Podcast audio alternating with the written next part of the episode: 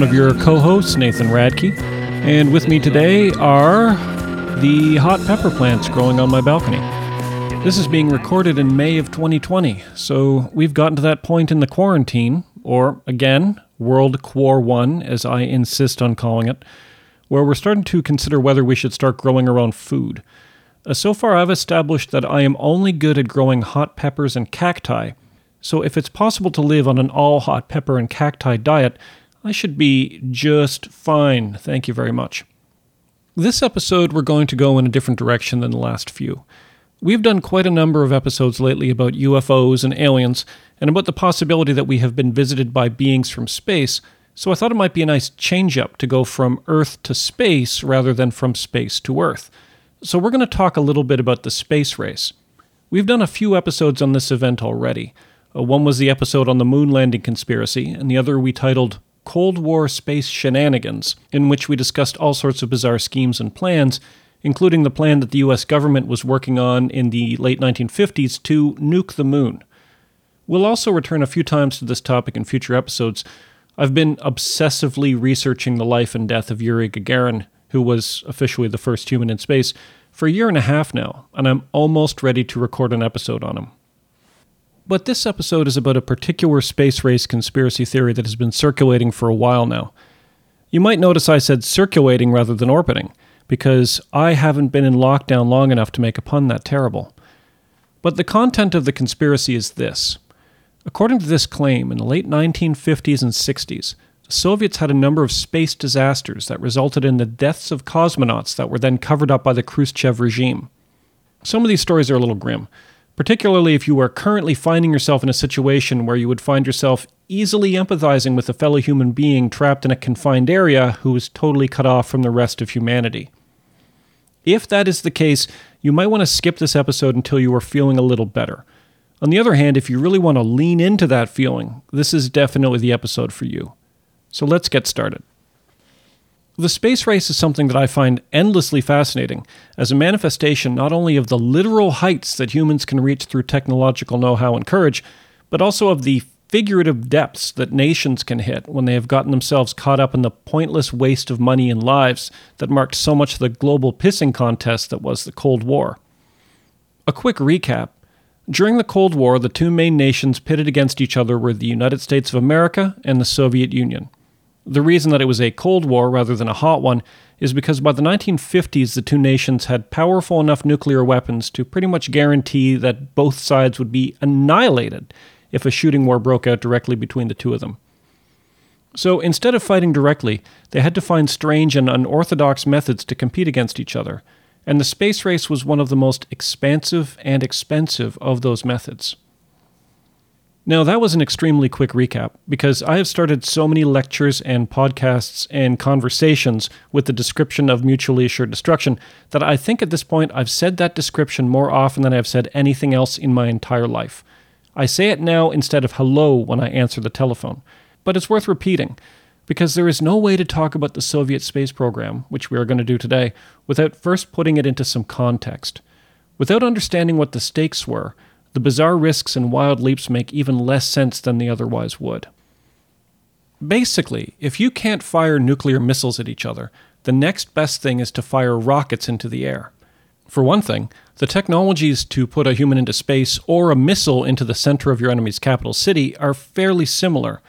Learning how to do the one teaches you how to do the other one, and demonstrating your ability to put a human into space and bring them back down to Earth shows the world that you could probably also put a nuclear warhead into space and bring it back down into the center of Times Square or Red Square, depending, of course, on which city you were trying to reduce to radioactive ash and rubble. So while the space race was cloaked in the language of exploration and innovation, and of course there were plenty of people working for both sides that were in it for exactly those reasons, the subtext behind every rocket test was a more accurately positioned mushroom cloud. From an ideological perspective as well, and we'll get much more into this when we eventually do an episode on Gagarin, the space race was an opportunity to show the world how your particular political economic system was superior by presenting the fruits of that system in the form of a powerful new rocket arcing into the sky. In the same way that winning an Olympic medal carries with it some borrowed glory for the home country, as if having a person who runs fast or jumps high says something about the worth of your nation's ideology, literally getting the high ground in the space race was something that both the Americans and the Soviets were keen on showing off to any countries that hadn't picked a side yet, or to those countries that could maybe be convinced to change their allegiance. And also, just like the Olympics, there's a world of unpleasantness, hard work, sacrifice, loss, and possibly cheating that is often hidden behind that shiny gold medal. But just how much were the Soviet government of the 1950s and 60s willing to sacrifice? And how much were they willing to cover up? To give you a taste of how high the stakes were, let's go to one of the diciest moments of the Cold War, and a moment that brought us closer to global nuclear Armageddon. On May 1, 1960, American pilot Francis Gary Powers was flying a top secret spy plane called the U 2 over Soviet territory. Powers wasn't in the American Air Force anymore. He had been discharged in 1956. No U.S. Air Force pilots were allowed to fly the U 2 over the Soviet Union, only civilian pilots. A U.S. Air Force pilot flying over the USSR was just a little too obviously a military mission, and something like that could cause a nation's leadership's itchy trigger finger to start World War III. It was a, a charade, of course. Powers wasn't really a civilian pilot. He had stepped down from the Air Force specifically to join the CIA as a spy plane pilot. Even the U in the U 2's name was a lie. It was supposed to stand for utility, as if it was a plane designed for carrying mail or dusting crops or something. And the Soviets knew that the American government was flying spy planes over their territory, but they couldn't get high enough to reach the U 2 to shoot any of them down. The U 2 flew at 80,000 feet, and the Soviet MiG 15 and 19 interceptors couldn't quite get up that high. But on May 1st, as Powers sailed over the USSR, there was a new high speed Soviet interceptor in the air in that area. Captain Igor Menchukov was in a Sukhoi Su 9, and his commanders thought that maybe he had a chance to bring down the U 2. His plane wasn't armed at the time, so he was ordered to ram the spy plane in a suicide attack. Meanwhile, MiG 19s were scrambled to try to get close enough to get a shot off, and on the ground, over a dozen S 75 surface to air missiles were launched into the air. In the midst of all that chaos, it's difficult to say exactly what happened next. We know with relative certainty that one of the MiG 19s was accidentally hit by one of the surface to air missiles, and its pilot Sergei Safronov was killed in the explosion. We know that Menchukov in his Su 9 got close to Powers in his U 2, as did some of the remaining ground missiles. Either the jet wash from Menchukov's plane or more likely the shockwave of an exploding missile, knocked Powers' aircraft out of the sky. And before he could set off the self destruct mechanism, he was thrown from the plane. Powers survived the parachute landing and was captured by the Soviets, which is an entire long, fascinating story in itself. But what I want to concentrate on here is why he was flying over Soviet airspace to begin with. And part of the answer to that question is Powers had been sent to get photographs of the Baikonur Cosmodrome in Kazakhstan a massive scientific installation where the Soviet Space Agency had their top secret and highly guarded rocket base. The Americans had been flying over the site since at least 1957, and the Americans wanted to know what the capabilities of Soviet rockets were, and they were willing to risk war to get those photographs. The Soviets wanted to keep their missile capabilities a secret from the Americans and were also willing to risk war to keep those photographs from being taken. But while each side wanted to hide specific technologies and techniques from the other, and particularly were anxious that any space race failures or mistakes not make it out to the public eye, they each wanted the world to see the successful attempts. That's why it was so embarrassing in October 1960, a few months after Powers U 2 was shot down, when the Soviets had two high profile but unmanned failures of their R 7 rocket. Both times, the first stage ignited during liftoff, but the secondary stage hadn't fired with enough thrust to lift the payload into orbit. These giant rockets were actually a stack of increasingly smaller rockets. The lowest and largest would fire off first, and then smaller and higher up rockets would separate from the spent main rockets and fire their own thrusters to achieve the necessary velocity to temporarily escape Earth gravity. And the Soviet R 7 rocket was having a hard time managing this in 1960. There was another problem with the R 7 as well. As we discussed earlier, these rockets had two purposes space exploration and nuclear annihilation. and the R 7 was a little unpredictable at the first task and totally inappropriate for the second one. The problem was, rocket fuel is hard to keep in the tank, so to speak. The R 7 used liquid oxygen to power its rockets, and liquid oxygen needs to be kept extremely cold to maintain its liquid state. As soon as it starts to warm up even a little bit, it wants to turn into gas. And as soon as it does that, the increased pressure will cause the tank and hoses to start rupturing and leaking. This means that you have to fuel up the rocket immediately before ignition, and that process takes a long time. That's not so bad for space exploration, when you know ahead of time when the liftoff is going to be. But it's bad for a nuclear missile that has to be fired at a moment's notice. So the Soviet chief of missile development, a man named Marshal Mitrofan Nedelin, had a solution. His new R 16 rocket used nitric acid and hydrazine instead of liquid oxygen, and you could keep those fuels at normal temperature. So theoretically, you could keep them sitting in the tank, ready to go at any second if you needed the end of the world to happen. However, while those fuels didn't need to be supercooled, they were extremely corrosive and tended to eat through whatever you were storing in them. And it seems likely that Nedelin wasn't following all of the safety precautions that he could have been. After the failures of the two R 7 rockets in October, Khrushchev had sent Nedelin to Baikonur in person to work on the new R 16 rocket, and Nedelin had pledged that the rocket would lift off before the 43rd anniversary of the Soviet Revolution in early November. Just the fact that they would be aiming rocket launches to coincide with historical anniversaries rather than when they were sure the rocket was ready shows both the importance of patriotic myth making to the space race and the willingness by leadership to sacrifice safety for symbolism. But chemistry doesn't care about patriotism, and nitric acid wasn't a proud Soviet citizen. So instead of waiting patiently in the R 16's fuel tank, it started to eat through the tank and leak out. Of course, hindsight is 2020, but at this point, what Nedelin should have done is cancel the liftoff. Then all of the fuel in the tank should have been drained out, and non flammable nitrogen should have been pumped into the tanks to clear out any remaining explosive vapor. Then, the next day after the nitrogen had worked its way through the fuel tanks, some technicians in fireproof suits should have been sent in to cautiously, methodically, and carefully begin the process of shutting down the remaining rocket systems so it could be taken down for repair before trying again a few weeks later. All of the electronic sequencers should be reset and disarmed so none of them accidentally go off and start an engine. But if Nedelin had done all of that, the R 16 wouldn't have gotten in the air before the anniversary of the revolution. So instead of doing any of that, Nedelin sent in dozens of ground staff to start frantically trying to tighten valves and plug leaks. The electronic sequencers were reprogrammed and postponed rather than disarmed. And in the midst of all of this frantic activity, as over a hundred technicians scrambled around trying to fix what was, for all intents and purposes, a 100 foot tall ticking time bomb, something went wrong one of the reprogrammed electronic sequencers in the upper stage engine hadn't been reprogrammed properly, and it ignited. This lit the secondary rocket, which then burned a hole through to the main engine, which then exploded.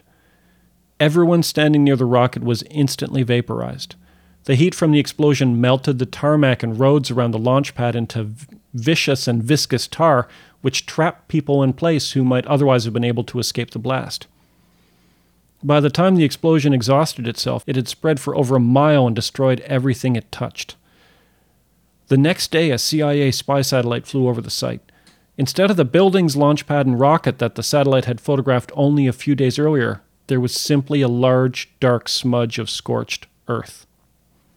The Soviet government reported regretfully that there had been a plane crash, and that Marshal Mitrofan Nedelin, along with several technicians and scientists, had been killed in the crash. This was a lie, of course. Nedelin hadn't been killed in a plane crash. He had been more or less vaporized in his chair in his observation post by a wall of burning chemicals. According to Soviet rocket designer Boris Chertok, the only recognizable part of Nedelin that was left was his Gold Star medal, which was found afterwards on the site. Eventually, as the Soviet Union was disintegrating in 1989, the weekly magazine Ogonyok printed a story admitting the truth of what had happened almost 30 years earlier.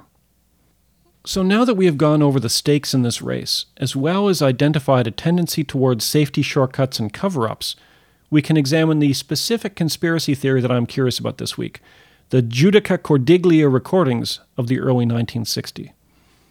Achille and Giambattista Judica Cordiglia were Italian brothers with an interest in electronics and radio transmitting. I should also say at this point that I will be referring to the pair of them as the JCs for the rest of this episode because I do not have the verbal dexterity to do the proper justice to their actual names.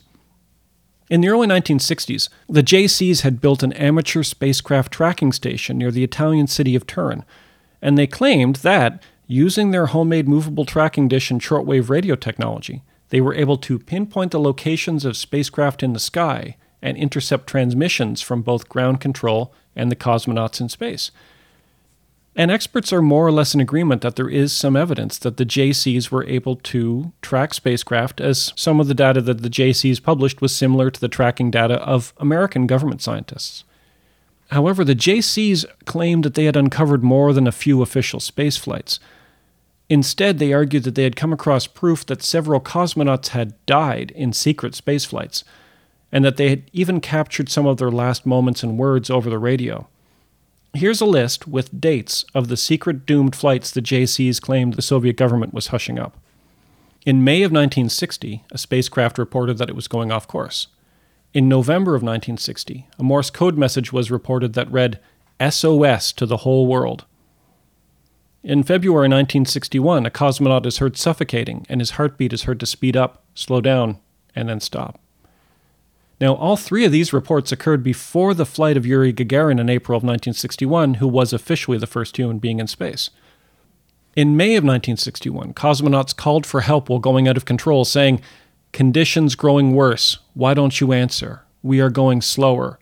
The world will never know about us. In November 1962, a cosmonaut accidentally is sent off into deep space, never to return. In November of 1963, a female cosmonaut burns up in the atmosphere on re entry. And then again in April of 1964, a cosmonaut burns up during re entry. So, what we're going to do now is take a closer look at some of those recordings to see if they are an accurate reporting of secret Soviet spaceflight disasters. Let's start by looking at some of the technological issues with the claims made by the JCs. In February 1961, the JCs claimed that they had intercepted the following transmission and just a quick heads up before I play it, it's very creepy.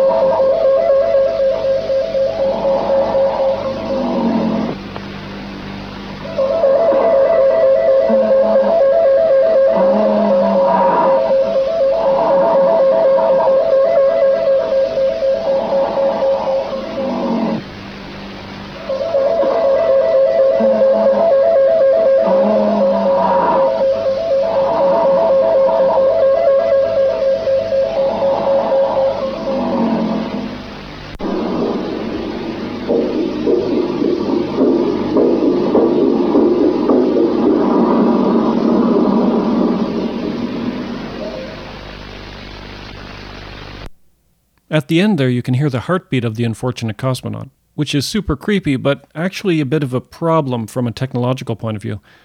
I'm going to get a bit technologically wonky here, but the Soviets sent their cosmonauts biometric information as numerical telemetry data, not as a sound recording.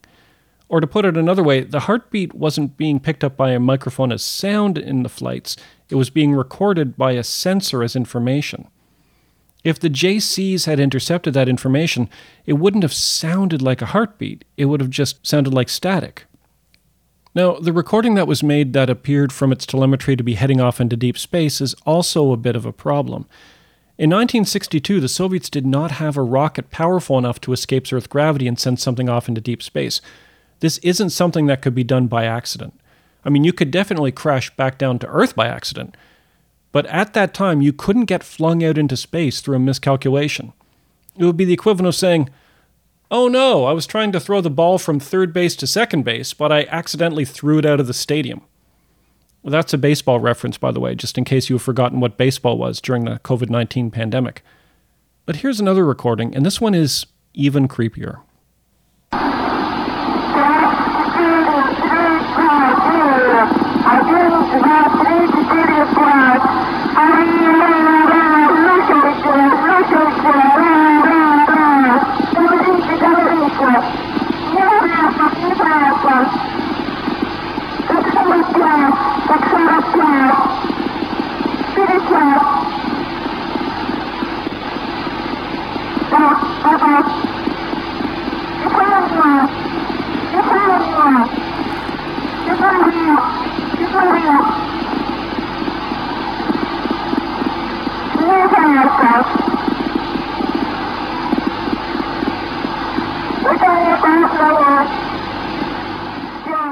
As you can hear, it appears to be the voice of a female cosmonaut.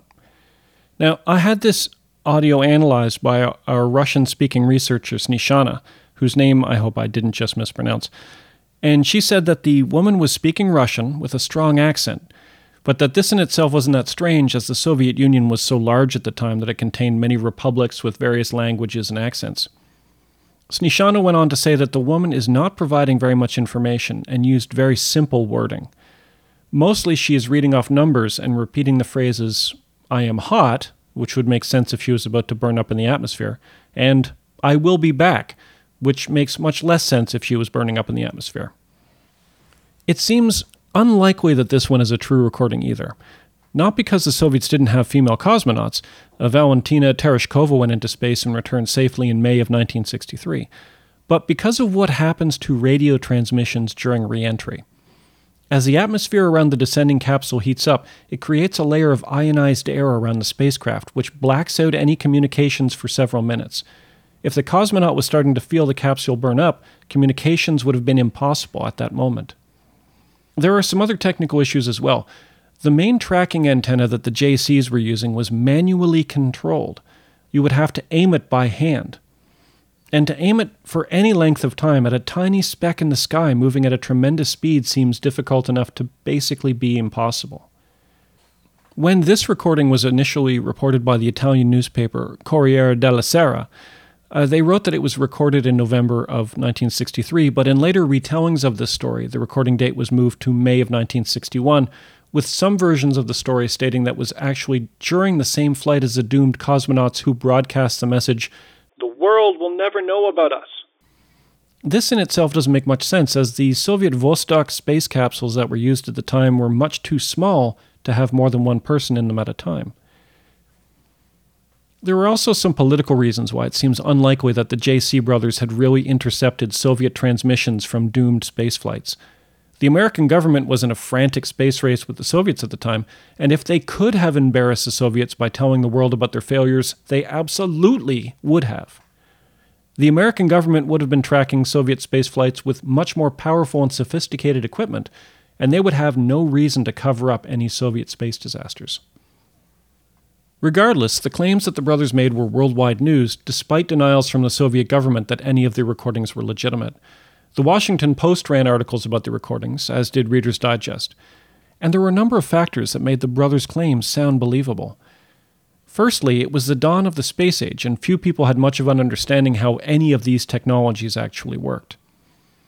Secondly, while the American government would not likely have believed the stories that the JCs were telling the world, they almost certainly appreciated the anti Soviet press that the stories generated. Thirdly, and probably most importantly, there was an extreme blanket of secrecy that covered any aspect of the Soviet space program, to the point that even Sergei Korolev, the head of the Soviet rocket program, was a shadowy figure who was only ever referred to anonymously as the chief designer in press and radio reports. When that secrecy started to ease off in the 1970s, it actually increased suspicion in the West that there had been some secret space disasters behind the Iron Curtain, partly because of a very strange photograph of the Soviet space program that was released. At first glance, the photo looks innocent enough. Chief Engineer Korolev is pictured surrounded by cosmonauts, including Yuri Gagarin and German Titov. However, weirdly, there are two versions of this photograph. And there's one cosmonaut who's standing in the back behind Korolev who was only in one version of the picture. And because the two versions are otherwise completely identical in every way, it seems as though that cosmonaut standing at the back was airbrushed out of the second version of the picture. And there are a number of these official photographs that have cosmonauts airbrushed out of them. There are few things as ominous as to be airbrushed out of an official Soviet government photograph. During Stalin's purges of the 1930s and 40s, he would often have government officials murdered and then have any photographs of them retouched to remove the murdered official. One photograph that had been taken of Stalin, Nikolai Antipov, Sergei Kirov, and Nikolai Shvernik eventually just became a photograph of Stalin standing on his own, as the other men were murdered and then erased. And this cosmonaut photo and the other cosmonaut photos had clearly also been retouched. However, these missing cosmonauts hadn't secretly died in space. They had been considered politically unreliable due to drunken brawls or some other embarrassing reasons, and they had been washed out of the Soviet space program and then washed out of the historical record of the space program. Unlike during the Stalin days, however, Khrushchev didn't also have those men wiped out of earthly existence, and several of them were actually interviewed later by Western academics and journalists. Personally, I was relieved when I came to the conclusion that these recordings probably weren't accurate. There are enough real horrors in the world without having to deal with the image of a lonely cosmonaut slowly drifting off into deep space to die. But we aren't done with the Soviet space program yet. Sometime in the next year or so, we'll release an episode about the life and death of Yuri Gagarin, and we'll revisit this strange, incredible, and terrifying time in human history. In the meantime, speaking of strange, incredible, and terrifying times, I hope you all stay safe and healthy. If you like, you can send us an email at podcast at theuncoverup.com. These days, when we are all currently isolated from the other human beings, I think we all feel a little bit like lonely cosmonauts drifting off into the inky darkness